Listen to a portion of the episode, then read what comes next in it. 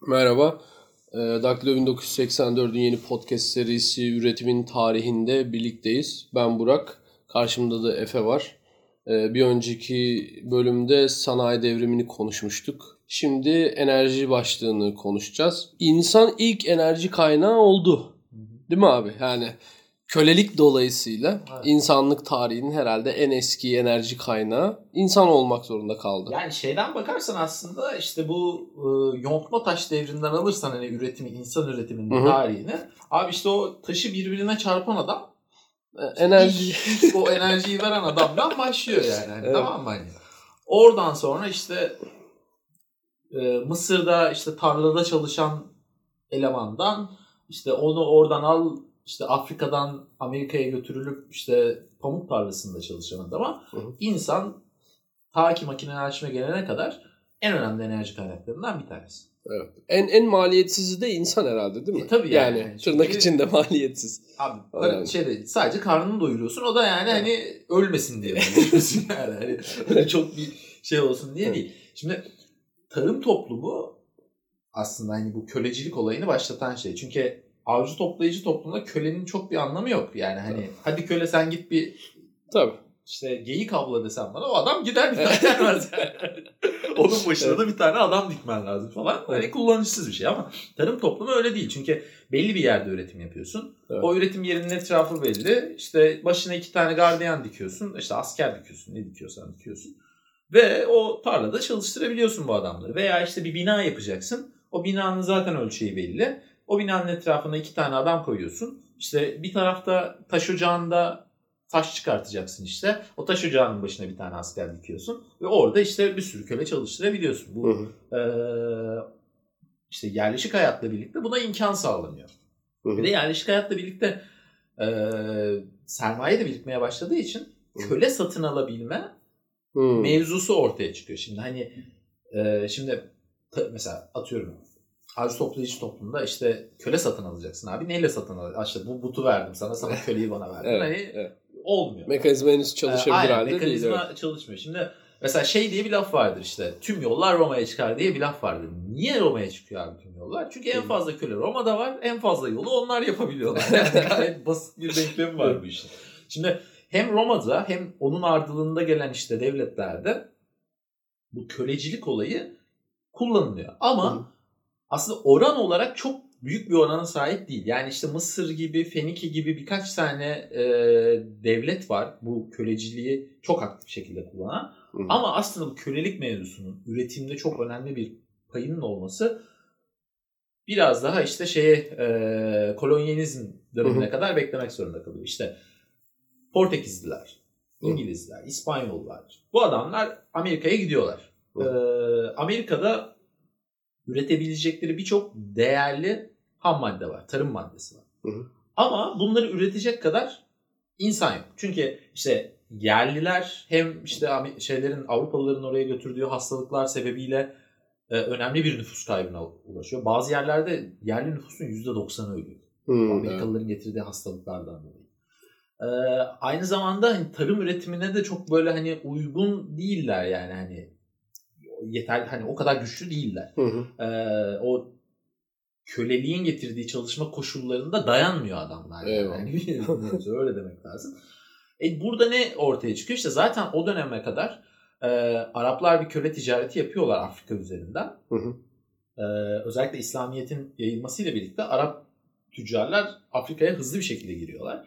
Ve e, o bölgeden işte köle alıp satıyorlar. İşte o bölgede zaten kabileler arasında bir sürü savaş var bir kabile diğer kabileyi basıyor. İşte oradaki insanları alıyor köle olarak işte Arap tüccara satıyor. Şeylerin Avrupalıların buraya gelmesiyle birlikte bu iş biraz daha e, sistematik hale geliyor. İşte büyük köleci e, devletçikler var öyle söyleyeyim. Mesela işte Senegal bunlardan bir tanesi. E, bunlar tamamen ekonomilerini kölecilik üzerine kuruyorlar. İşte adam Avrupalı'dan silah alıyor. O silahla daha üstün bir silah ee, şimdi karşında ok var. Sen tüfekle gidiyorsun adamın karşısına. Doğal olarak yeniyorsun. Yendiğin zaman ne yapıyorsun? İşte çoluğunu, çocuğunu, şunu, buyunu falan alıp köle yapıyorsun. Köleyi işte yine Portekiz diye satıyorsun. Portekizli götürüyor onu Brezilya'daki e, işte tarlasında çalıştırıyor. Hı hı. Oradan ürettiği malzemeyi getirip sana tekrar satıyor. Sen ona yine köle veriyorsun. O işte götürüyor da böyle bir döngü Evet. oluşuyor tamam mı? İşte e, İngilizler bunu üçgen ticareti şeklinde e, kavramsallaştırıyorlar. İşte ne yapıyorlar? İngiltere geliyor Afrika'dan köleyi alıyor. E, bu köleyi Amerika'ya götürüyor. Amerika'da işte bir örnek olarak pamuk tarlasında çalıştırıyor. Pamuk tarlasındaki o pamuğu Amerika'dan alıyor. İngiltere'ye getiriyor. İngiltere'deki fabrikalarda işliyor. İşte giysi yapıyor. O giysiyi alıyor getiriyor Afrika'ya tekrar satıyor. İşte 3 tane giysi karşılığında e, 100 tane giysi yapılabilecek ham maddeyi üretecek işte köleyi alıyor. Bu şekilde hani sürekli olarak bir e, kazanç sağlıyor. E, ama bu durum işte ilerleyen yıllarda e, özellikle endüstri devriminin e, yayılmasıyla birlikte yavaş yavaş işlemez hale geliyor. Hı, evet. E, Bunun da temelinde bir ekonomik sebep var aslında. E, yani oradaki asıl e, dönüşüm e, kölenin verimsizliğiyle alakalı aslında. Yani sen e, köle çalıştırmak yerine e, buharlı makine diye bir şey artık üre- bulmuşsun. Artık üretim kapasiteni arttırmışsın. Köleyi yine e, kullanabilirsin ama hani fabrikada çalışacak adam köle değil. Fabrikadaki işçinin yine bir bazı özelliklerinin olması lazım. Ee, aslında şimdi düşününce biraz da şey yani ne kadar kötü. Şuradan 200-300 sene öncesi. Yani insanlık Tabii. tarihi içinde baktığın zaman köle kullanmayı e, kullanmaktan vazgeçmemiz şurada 200 yıldır falan ondan önce her şeyi köle üzerinden ilerliyordu. Ama işte e, bunu Daron Acemoğlu'nun hani e, ulusların düşüşündeki şeyi üzerinden düşünüyorum da bazen. E, hani bir şeyle bir sınır çizer işte Amerika sınırı e, işte yukarısı Amerika Birleşik Devletleri'dir aşağısı kölelerin çalıştırıldığı bir şeydi şimdi adını hatırlayamıyorum ülkenin. E, oradaki köle büyük topraklarda işte bedavaya çalışan katma değeri düşük işler yapan yani ham madde toplayıcısı işte şeker E, pamuk üreticisi. Ha, pamuk en, en üreticisi. basiti o Ha, zaten. aynen en öyle. yaygınız o. en yaygın o işte o Amerika Güney Amerika'da özellikle işte e, pamuk ve şeker Kültür, aslında şeker. şeker. evet o tip şeyler var hep. Şimdi e, sadece bunları toplayan adamlar bunları işlemesini de bilmiyorlar. Evet. Sadece ham madde olarak kullanılıyor gücü. Daha sonra sanayi devrimiyle birlikte bunu işleyebilir insanların e, var olması gerekiyor. İşin işin düzgün ilerleyebilmesi için. Zaten hani bir önceki şeyde de konuşmuştuk. Tarım toplumun tarımla hayatını geçindiren insanların büyük bir kısmını aç bırakmışsın. Yani İngiltere gibi yerlerde işte enclosure ekle vesaireyle o insanlar şehre doğru geçmiş. Zaten senin kendi ülkende ciddi bir aç nüfus var. Onu beslemek, onu e, işlevsel hale getirmek yerine Afrika'dan yine köle getirip fabrikaya koymak da siyasal siyasal olarak sıkıntılı bir şey. Çünkü her siyasi e, aranjmanın yöneticisi biliyor ki bu kadar büyük sıkışmalar ciddi sorunlar doğuruyor. Tabii orada bir de şey de var. Zaten hani İngiltere'de falan o dönem büyük bir nüfus patlaması var. Hı hı. Hani o kadar büyük bir nüfus patlaması varken bir de dışarıdan insan getirtmek oraya yani Evet. tamamen hani Yıkarlar. Hani burada kavga çıksın. Evet, yani. evet. Yani bu bu riski almak çok absürt. Ee, ve e, mesela ilk şey yapan İngiltere 1820 olması 1823 Evet. olması lazım yani. Hatta Osmanlı'nın köleliği kaldırmasını da İngilizler İngilizlerin baskısıyla 1860'larda da Osmanlı kaldırıyor diye şey yapıyorum resmi olarak ama yine devam ediyor tabii.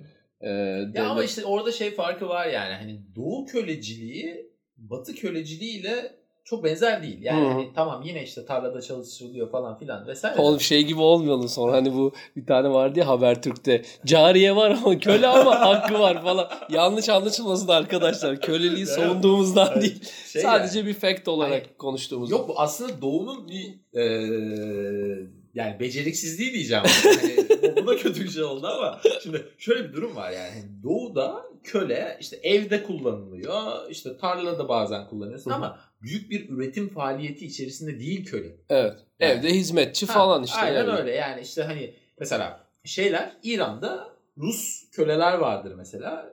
Bu adamlardan asker yapıyorlar. Tamam Hı hı. mı? İşte hani götürüp işte bir lan bu adam Rusya'dan gelmiş. Yani az buzda bir, bir şeyler biliyor. Bunu ne bileyim buna bir fabrika kurduralım, fabrikada çalıştıralım falan yok yani. yani Evet. Adam da asker yapıyor işte. E Türkler ne yapıyor?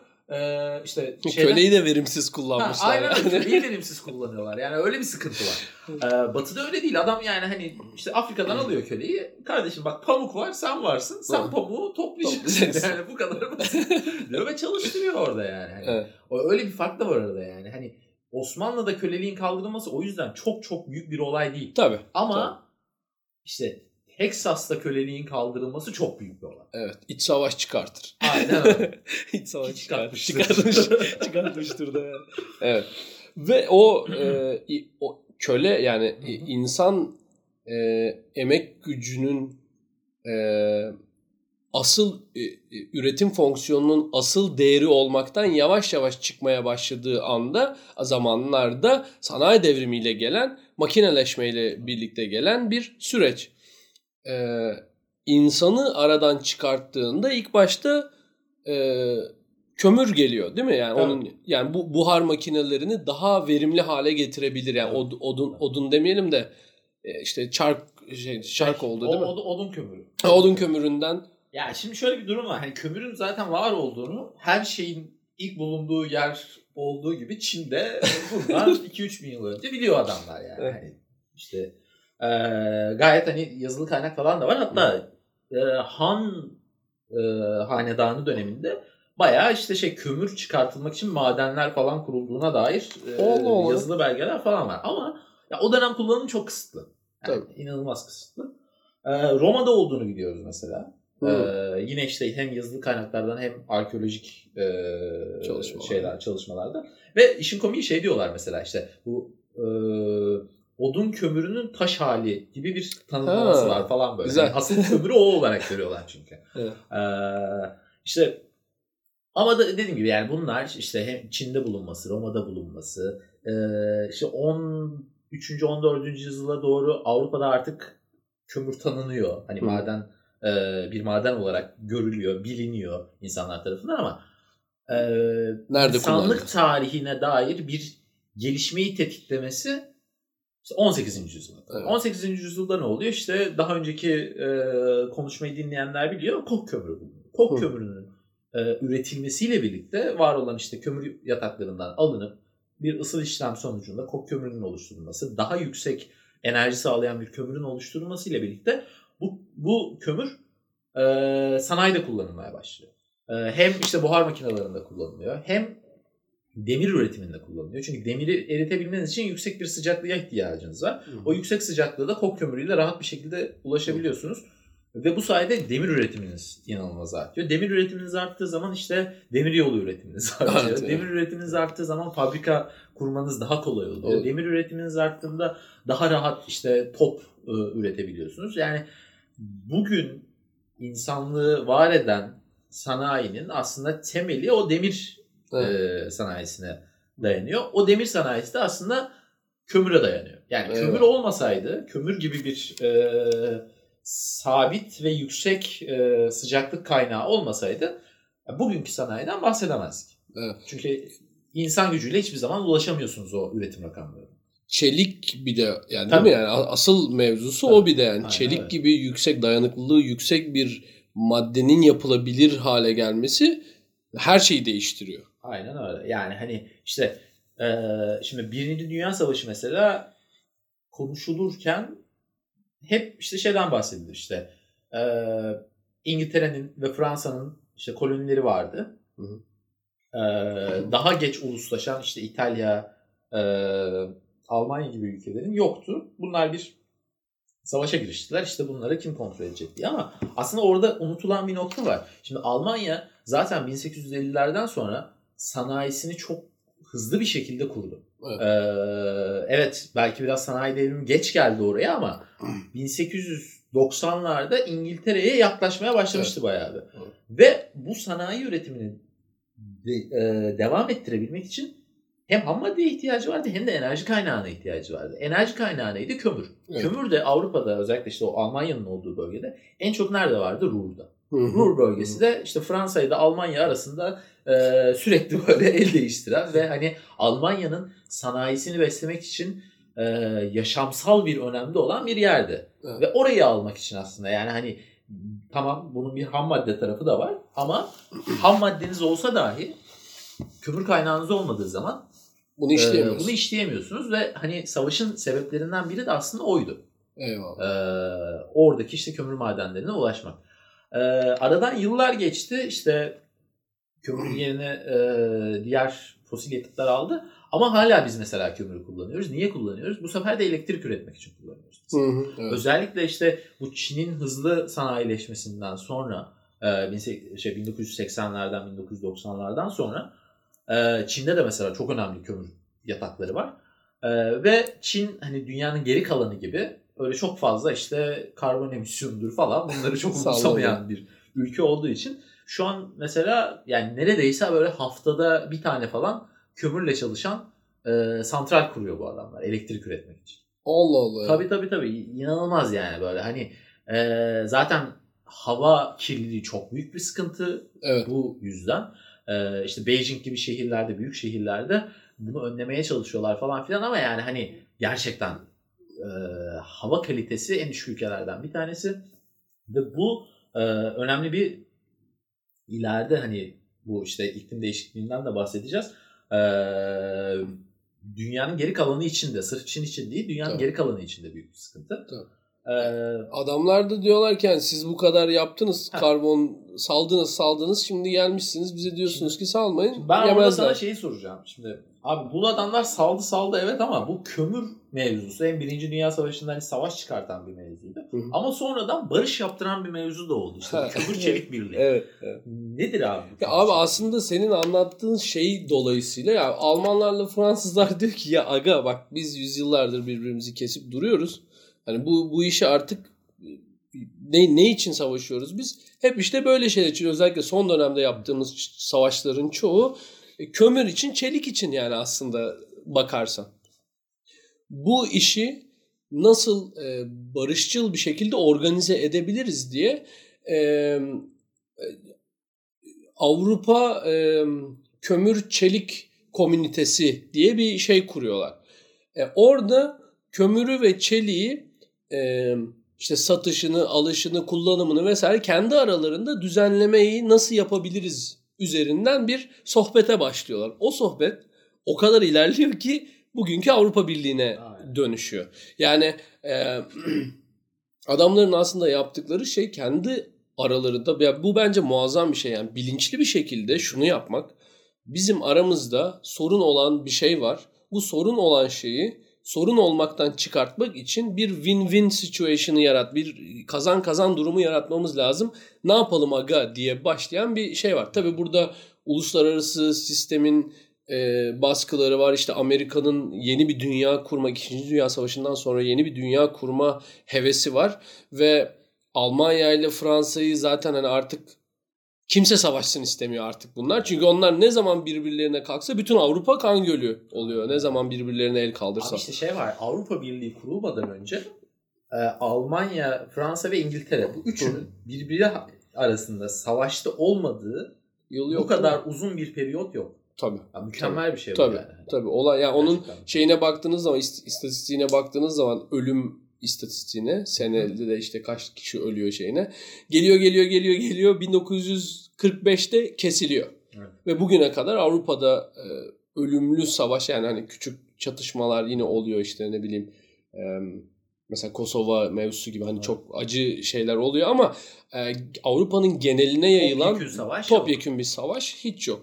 Ve bunu adamlar e, dediğim gibi hani uluslararası sistemin baskısı vesairesi falan da var ama rasyonel bir şekilde kurguluyorlar. Yani bunların çıkarları bir anda harmonize olmuyor. Bunları oturuyorlar bilinçli bir şekilde e, ne diyeyim eğip büküyorlar ve onu kazanca dönüştürmeye çalışıyor. Bugün de hala Avrupa Birliği'nin temel taşı olarak işte Almanya ve Fransa arasındaki dostluk hala devam ediyor. Ne kadar e, işte rekabet içinde de olsalar şey hatta böyle bu birazcık şeydir. E, Alman mesela bir işte bir ortamda oturun abi. Alman, Fransız, işte İngiliz bilmem falan oturun. Almanla Fransız ikinci biradan sonra birbirlerine tutulmaya başlarlar. Böyle bir ince bir milliyetçilik ince bir milliyetçilik şeyi döner böyle aralarında. O hala sanırım bilinçaltlarında birazcık var ama e, onu e, şiddete dönmeyecek şeye evirmiş durumdalar adamlar. O hikaye de buradan başlıyor işte. Yani şimdi kömür dedik de şimdi kömürün e, yerini başka bir malzeme aldı aslında. Yani evet. hani o onu da göz ardı etmemek lazım. o da başka krizlere sebep oldu Ha, ama. tabii. evet. Ee, şimdi petrol diye Evet. bir şey var yani hani e, petrolün var olduğunu yine kömür gibi işte Asurlular, Babililer bilmem kimler falan hani bayağı işte biz tarihin e, yazılmaya başladığı dönemden beri e, işte yerden çıkan Hı. e, Siyah. siyah biraz işlem gördüğü zaman yanabilen bir maddenin olduğunu biliyoruz. Hatta mesela şeyler falan e, Asurlular falan mesela bu zifti e,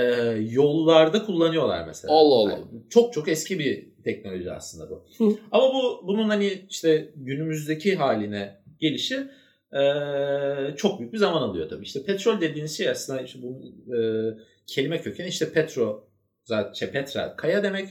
E, oleum da işte zaten yağ. Hı hı. E, işte Evet. kayadan çıkan yağ gibi bir şey oluyor yani. yani işte ya da kaya yağı diyebilirsiniz. Ee, şimdi endüstriyel devrimle birlikte ortaya çıkan bir enerji açığı var. Bunu biliyoruz. Çünkü hani ondan önce işte hani bu kömürün de bu kadar çok yoğun kullanılması, işte petrole de ihtiyaç duyulması aslında direkt olarak endüstriyel devrimle alakalı. Kömür uzun bir süre bu enerji ihtiyacını çok iyi bir şekilde karşıladı. Ama kömürün belli temel sıkıntıları var. Mesela nedir? Katı olması. Hı. Şimdi katı bir şeyi taşımak her zaman sıkıntılıdır. Tamam mı? Katı bir şeyse tozu vardır mesela. Hı. İşte katı bir şeyse bir yerden bir yere götürürken e, ona zarar verme şeyin olur işte kömürün falanması vesaire. Evet. Ondan sonra e, katı bir şey olduğu için bunu istediğin e, hacimde istediğin şeyde bölmen zor oluyor vesaire Hı vesaire. evet. Yani bir sürü lojistik Evet. problemi var. E, bunun yanında e, işlem de zor. Yani mesela işte petrolle çalışan bir makine çok ince bir borudan petrolü işte bir tanktan çekip e, onu işleyebilirken mesela kömürü işte alıp e, kocaman bir kazanda yakmanız gerekiyor yani. Hı hı. Hani böyle temel problemleri de var ki zaten petrolün kömürün yerini almaya başlaması da buna bu e, mantıkla gelişen bir şeyden ortaya Hmm. çıkıyor. İşte 1898'de Rudolf Diesel diye bir e, Alman abimiz var. Bu abimiz dizel motorunu buluyor. İsminden de anlaşılabileceği şekilde. e, dizel motorunun bulunmasının şöyle bir önemi var.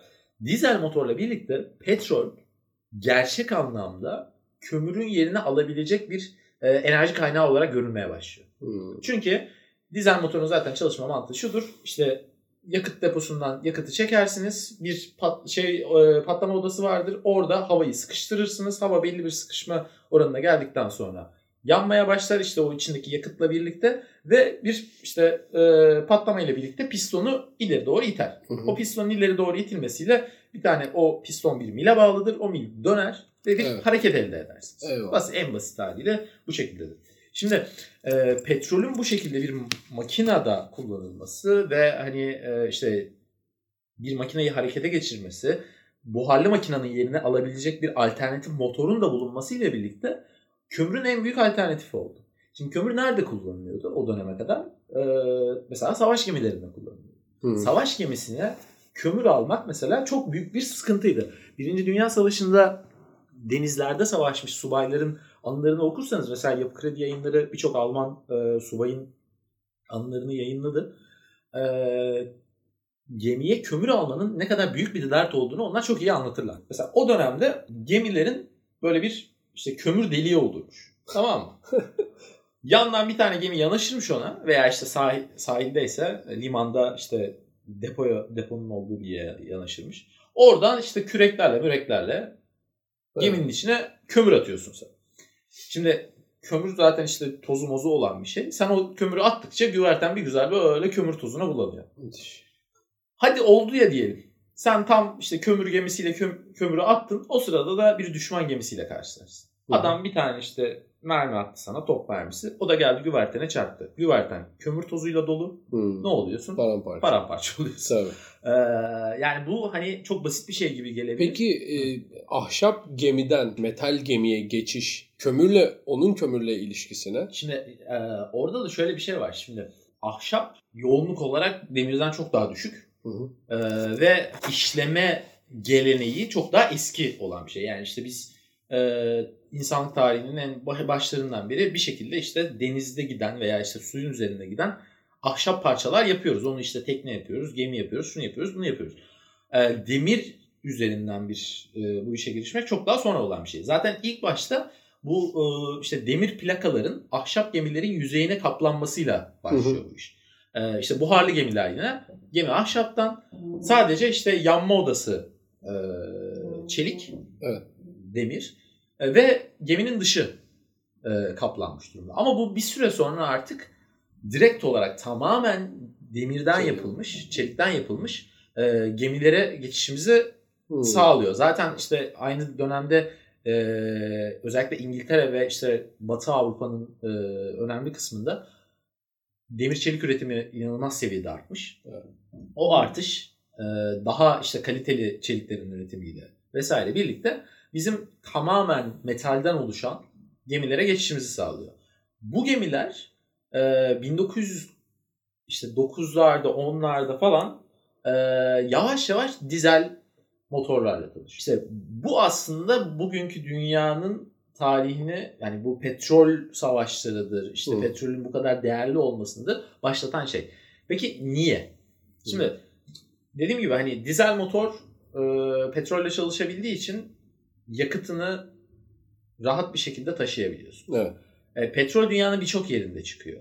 E, mesela kömür öyle değil.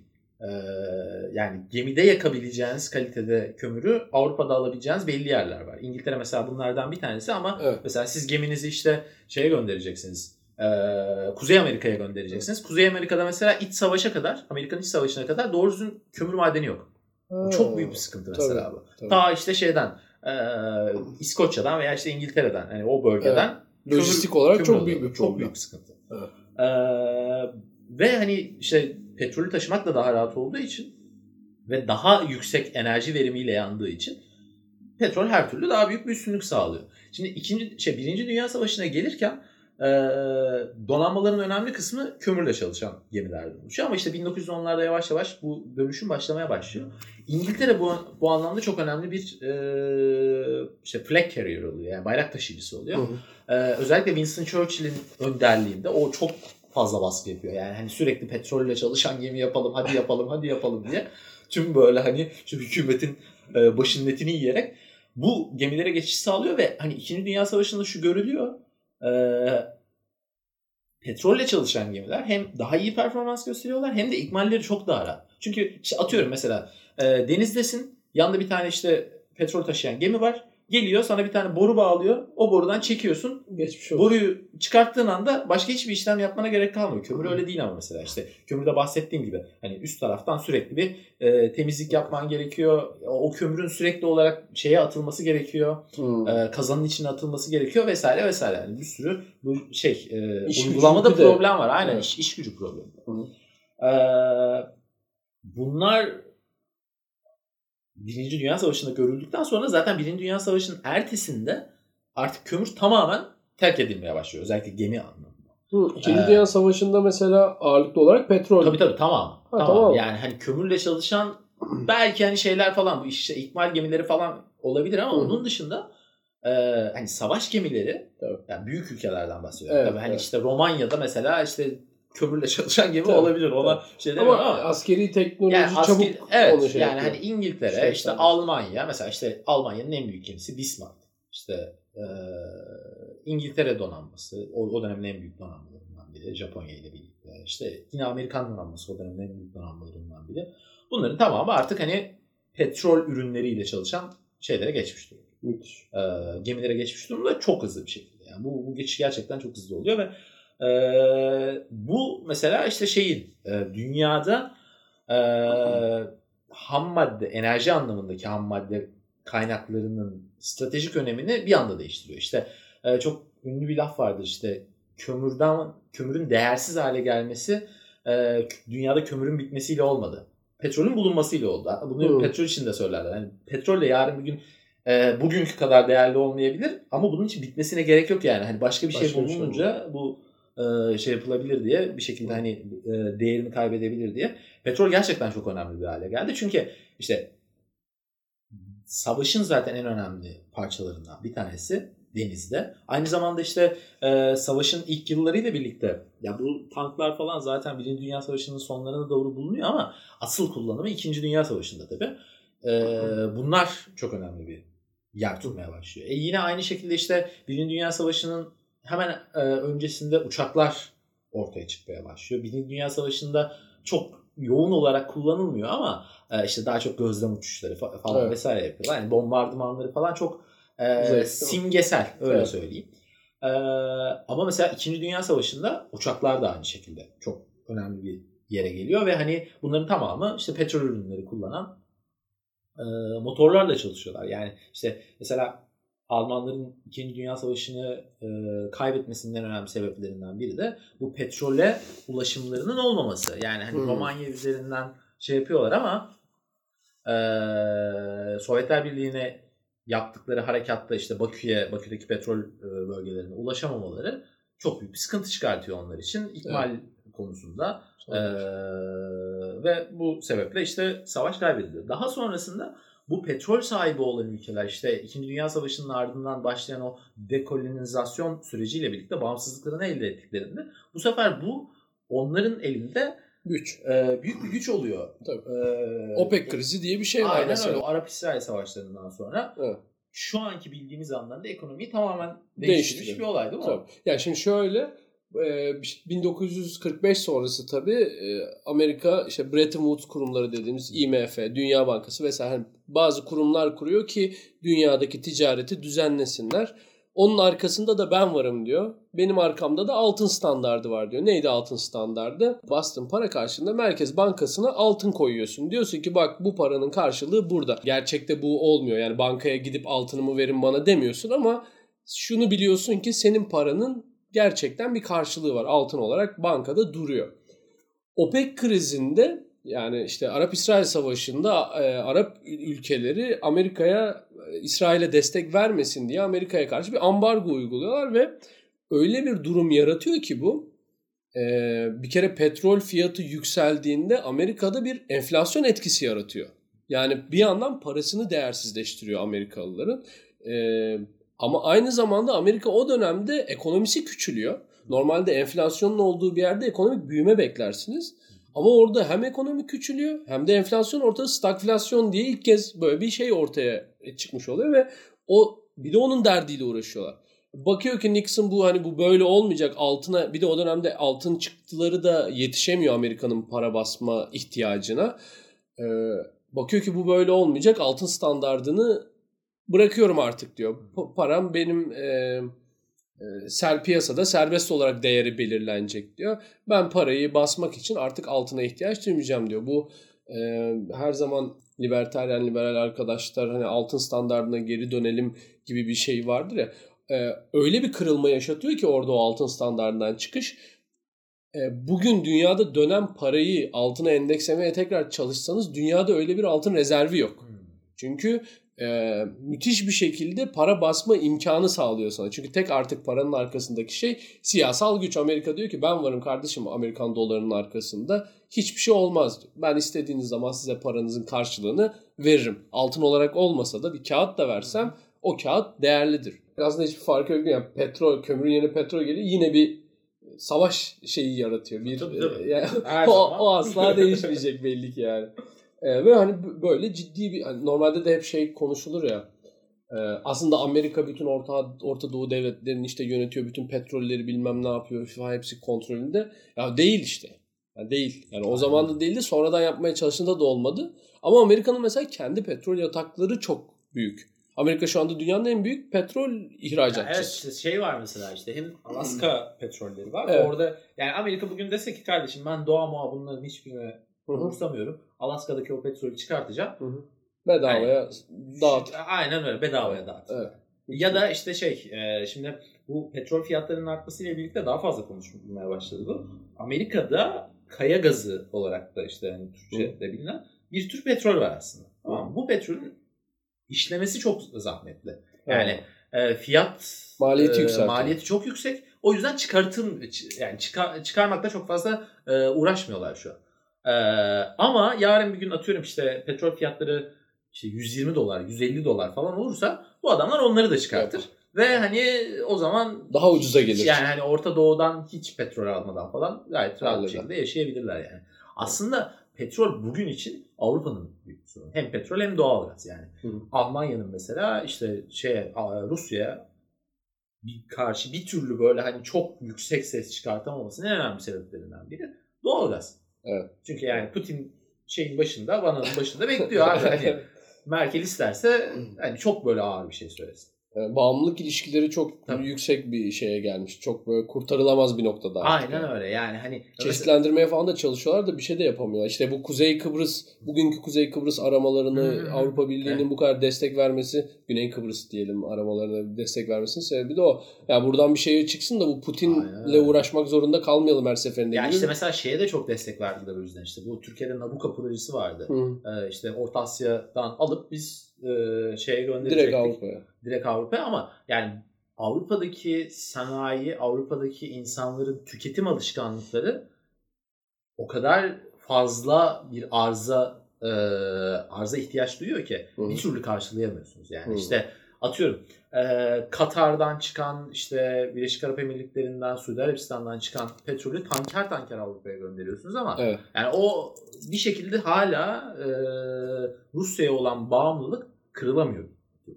Nükleer nasıl kıramadı abi bunu? Nükleer Abi- çünkü çok Şimdi nükleer konusunda şöyle bir şey var. Bu nükleer enerji dediğin şey aslında burada işte e, aslında bugün modern anlamda konuştuğumuz her şeyin bir şekilde 2. Dünya Savaşı'yla bağı var. Hı hı. E, İkinci Dünya Savaşı'nın hemen öncesinde e, Rutherford diye çok ünlü bir bilim insanı var. E, lityum iyonlarıyla uğraşıyor bu baba. Hı hı. Lityum iyonlarıyla uğraşırken bunların atom içi hareketlerinin bir şekilde ortaya enerji çıkartabileceğini fark ediyor. Daha sonrasında ilerleyen yıllarda işte 40'larda atomdan enerji üretmek fikri yavaş yavaş hani ciddi bir hale alıyor. İşte burada çok önemli iki tane adam var işte bir Fermi bir de e, Gillard diye bu e, Szilard diye. E, bu adamlar bunların ikisi de göçmen bir kere. Zaten Fermi İtalyan. E, Gillard da işte şey Macar. E, yine aynı şekilde işte Almanya'dan falan giden bir sürü Yahudi asıllı bilim insanı var. İşte en bilineni Einstein. Evet. Ee, bu adamlar Amerika'da e, ve İngiltere'de deli gibi çalışıyorlar ve işte Chicago Pile One kuruluyor. İlk böyle işte bu yani nasıl bundan enerji üretiriz e, vesaire mevzularında. Oradan iş işte atom bombasına kadar geliyor. Daha sonrasında da işte atom bombaları atıldıktan kullanıldıktan sonra da ya biz bunu enerji için aslında bu işe girmiştik. Bir de enerji bir bakalım falan mevzusu dönüyor.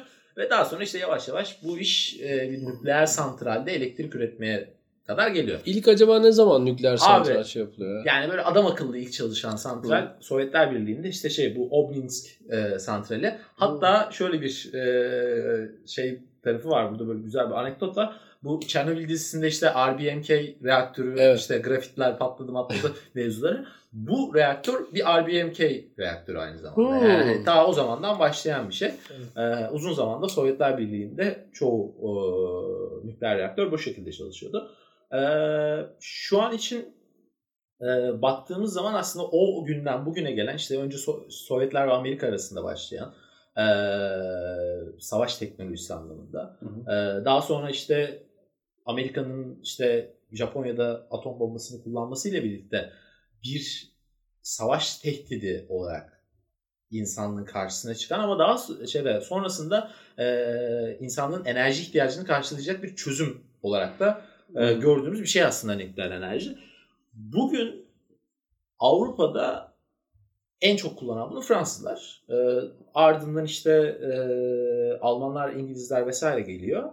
E, Amerika'da çok yoğun bir kullanım var. Rusya'da çok yoğun bir kullanım var. Hmm. Ee, Rusya'dan ayrılan diğer devletler de öyle. Mesela işte Ermenistan'ın tüm enerjisini Sovyetler zamanında kurulmuş bir tane nükleer tesis var.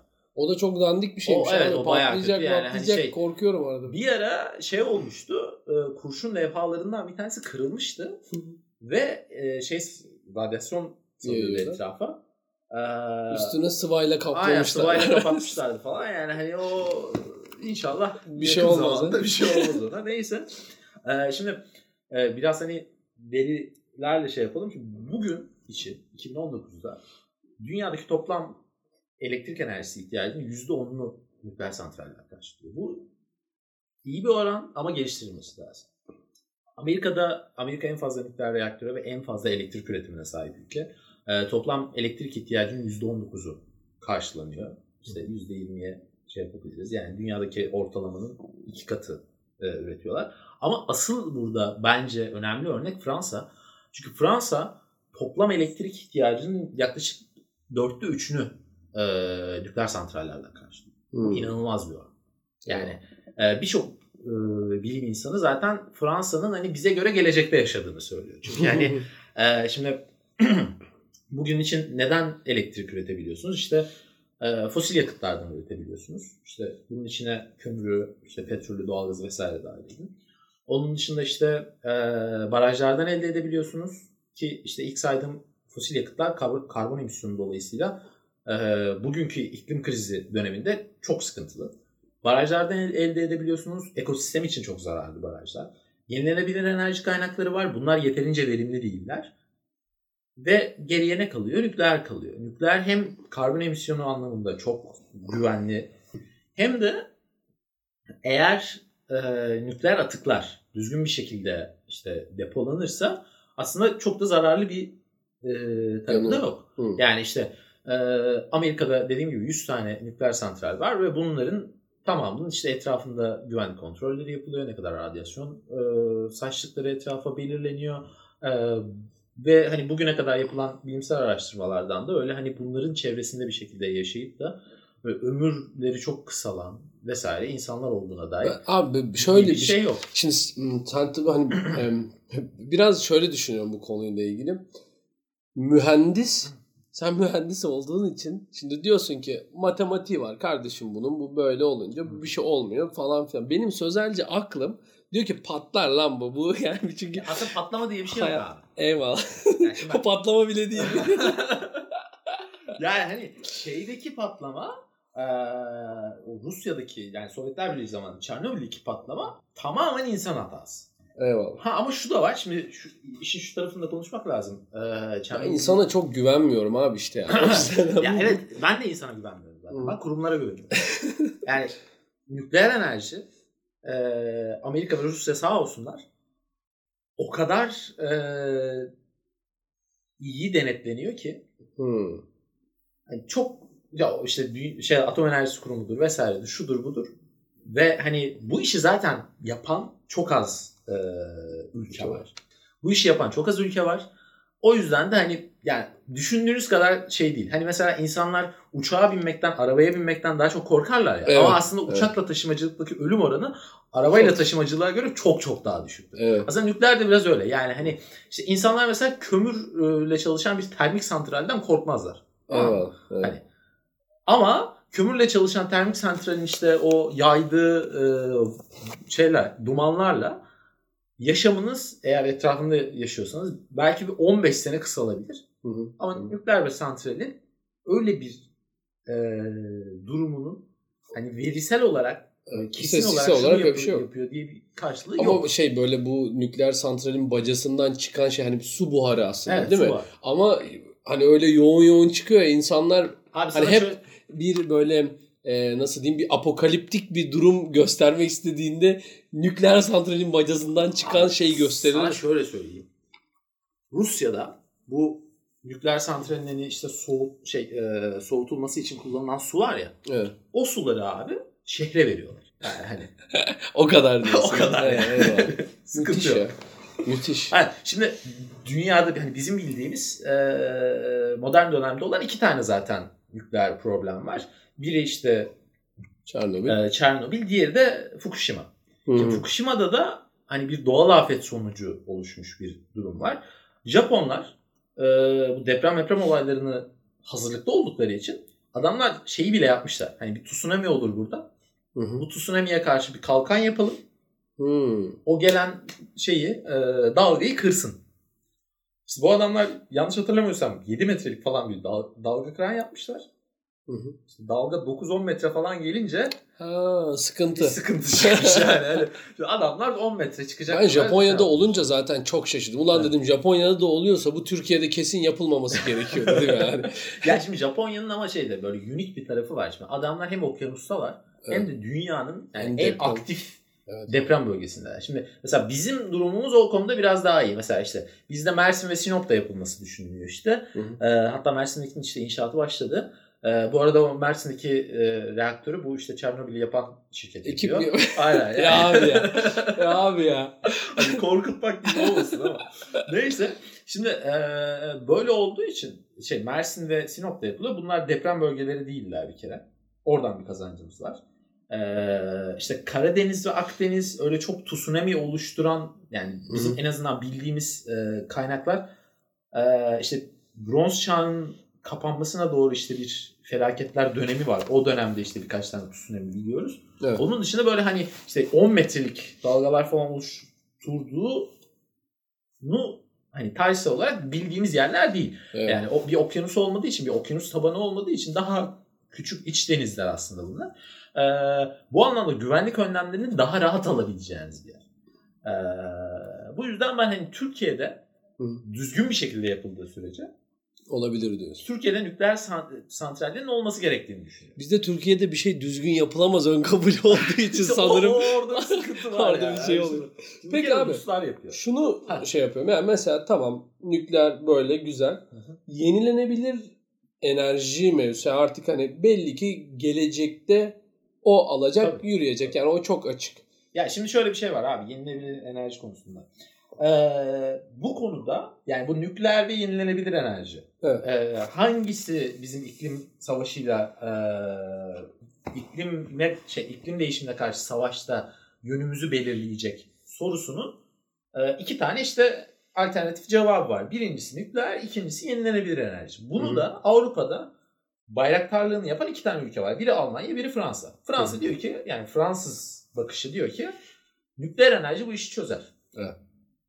Almanlar da yenilenebilir enerjinin bu konuda daha e, uzun vadeli bir yatırım olduğunu düşünüyorlar. Şimdi Almanya e, son yıllarda özellikle yenilenebilir enerjiye çok büyük paralar yatırıyor. Hı. Hem bunun argesine hem de işte kurulumuna, e, bunların geliştirilmesine vesaire. Yeşiller falan çok güçlü. Tabii tabii Almanya mesela. Yeşil Hareketi'nin en güçlü olduğu Evet. yer. Ee, Fransa'da da bunun aksine işte nükleer santrallerin işte yenilenmesi şudur budur falan hani paralar biraz daha oraya harcanıyor. Şimdi arada şöyle bir fark var. Ee, Fransa'nın karbondioksit emisyon oranı şu an için en son verilere göre 2018 verisi bu elimdekiler 6 kilogram metreküp kişi başına. Hı hı. Almanya'da bu oran 9.6 kilogram bölü metreküp. Çok acayip bu ya. Yani hani bir buçuk katlık bir fark var. Evet. Şimdi bunun sebeplerini konuşmak lazım aslında. Hani en önemli olan kısmı. Bunun sebebi ne? Birincisi yenilenebilir enerji çok iyi bir şey eyvallah. Ama şimdi bir kere bu yenilenebilir enerjiyi üreteceğiniz malzemelerin üretiminde karbon salıyorsunuz. Hmm. Böyle bir durum var. Okey. Daha sonrasında bunlar nükleer enerji kadar verimli değiller. Yani bugünkü teknoloji, bugün elimizdeki teknolojiyle biz güneşten gelen ışığı yeterince elektrik enerjisine dönüştüremiyoruz mesela. Hı hı. Ee, yine aynı şekilde bunların da doğayla alakalı yani doğaya verdikleri zararlarla alakalı çalışmalar var. Mesela e, işte rüzgar türbinlerinin kuşlara zarar verdiğine dair. İşte kuşların göç yollarını bunlar manyetik, dünyanın manyetik alanıyla buluyorlar ya. Hı O hı. manyetik e, algılayıcılarını bozduğuna ve yani kuşların ölümüne sebep olduğuna dair araştırmalar var mesela. Çok büyük bir gürültü oluşturuyorlar. Bu yine Hı. işte o genelde bunlar orman bölgelerinde falan konulduğu için o çevresindeki hayvanların işte strese girip daha erken ölmesine vesaire sebep Ha. söylüyor. Ee, Her enerjinin bir yan etkisi Tabii tabii var yani, tabii. hani yani. bunun bunun yapacak, Yapacak bir şey yok. yapacak bir şey yok yani. Hani. Ee, şimdi böyle düşündüğün zaman hani hem fiyat performans olarak çok şey değiller. Hem işte verimlilik sorunları var. Ee, ama işte bu neden insanlar bir yandan da hani yenilenebilir enerjiye geçmek istiyorlar? Çünkü bir kere bireysel kullanıma çok uygun. Tamam sen evde nükleer santral kuramazsın yani. Kurmadı zaten. Evet. Ee, ama mesela işte evinin çatısına bir tane e, güneş enerjisi Evet. paneli koyabilirsin. Tamam mı? İşte eğer bahçeli bir evde oturuyorsan bahçene bir tane küçük bir rüzgar türbünü koyabilirsin. Ee, bunlar- Bizim Ege Akdeniz ekibi bayağı faydalanıyor abi güneş Aynen enerjisinden. Ya mesela yazlıkların artık neredeyse tamamının Tamam. tepesinde bir güneş enerjisi paneli var yani. Evet bu, abi. bu önemli bir şey. Bu mesela hani şey bireysel kullanımını azalttığın zaman bu Evet. önemli bir tarafı. Ama sanayi üretimi başka bir şey oldu. sanayi üretimi başka bir şey. Orada zaten bu yenilenebilir enerji kaynaklarının e, yetmemesinin en önemli sebebi sanayi üretimi. Yani Hı hı. sanayi üretimi çok fazla e, elektriğe ihtiyaç duyuyor Evet. ve bunu karşılamak için bir şekilde hani ya nükleere ya işte fosil yakıtlara başvurmak zorunda kalıyorsun. Ee, şimdi ama bunların yanında da işte baktığın zaman yenilenebilir enerjiyle neler yapabiliyorsun mesela işte ee, bizim bu uzayda işte dünya çevresinde dolan uyduların birçoğunda mesela şeyler var. Güneş enerjisi panelleri var. Bunlar güneşten enerjiyi alıyorlar, elektriğe çeviriyorlar, uyduların çalışmasını sağlıyorlar. Vay güzelmiş. Ha, ama bunun yanında şeyler de var. Mesela işte e, bizim şeyin e, güneş sisteminin dış taraflarındaki gezegenlere göndermek için e, gönderdiğimiz uydular var. Mesela onlar da nükleer enerji de kullanılanlar. Hmm. Bu iki teknoloji birbirinin düşmanıymış gibi düşünmemek lazım. Ya aslında. tabii, evet yani abi. birbirlerini Evet. ikame ettikleri yerler de var. E, bir de şu var. Şimdi hani nükleer enerji çok önemli. E, ve hani çok uzun süre kullanılacak bu belli. Ama hani asıl yani hani geleceğin teknolojisi dediğimiz bundan belki 200 yıl sonrasını konuşacak olursak o yenilenebilir enerji olacak. Yani Eyvallah. o da ayrı bir gerçek. Eyvallah. Şimdi e, Nikolay Kardashev diye bir tane adam var. Bu herif e, işte medeniyet sınıfları diye bir ölçek oluşturmuş mesela. O ölçekte Çok vahşi duruyor başlık ama bakalım ne çıkacak. o ölçekte mesela şey diyor. Tip 1 medeniyeti var diyor. Tamam mı? Bu adam da işte gezegenindeki işte e, kaynakları kullanabilen adamlar.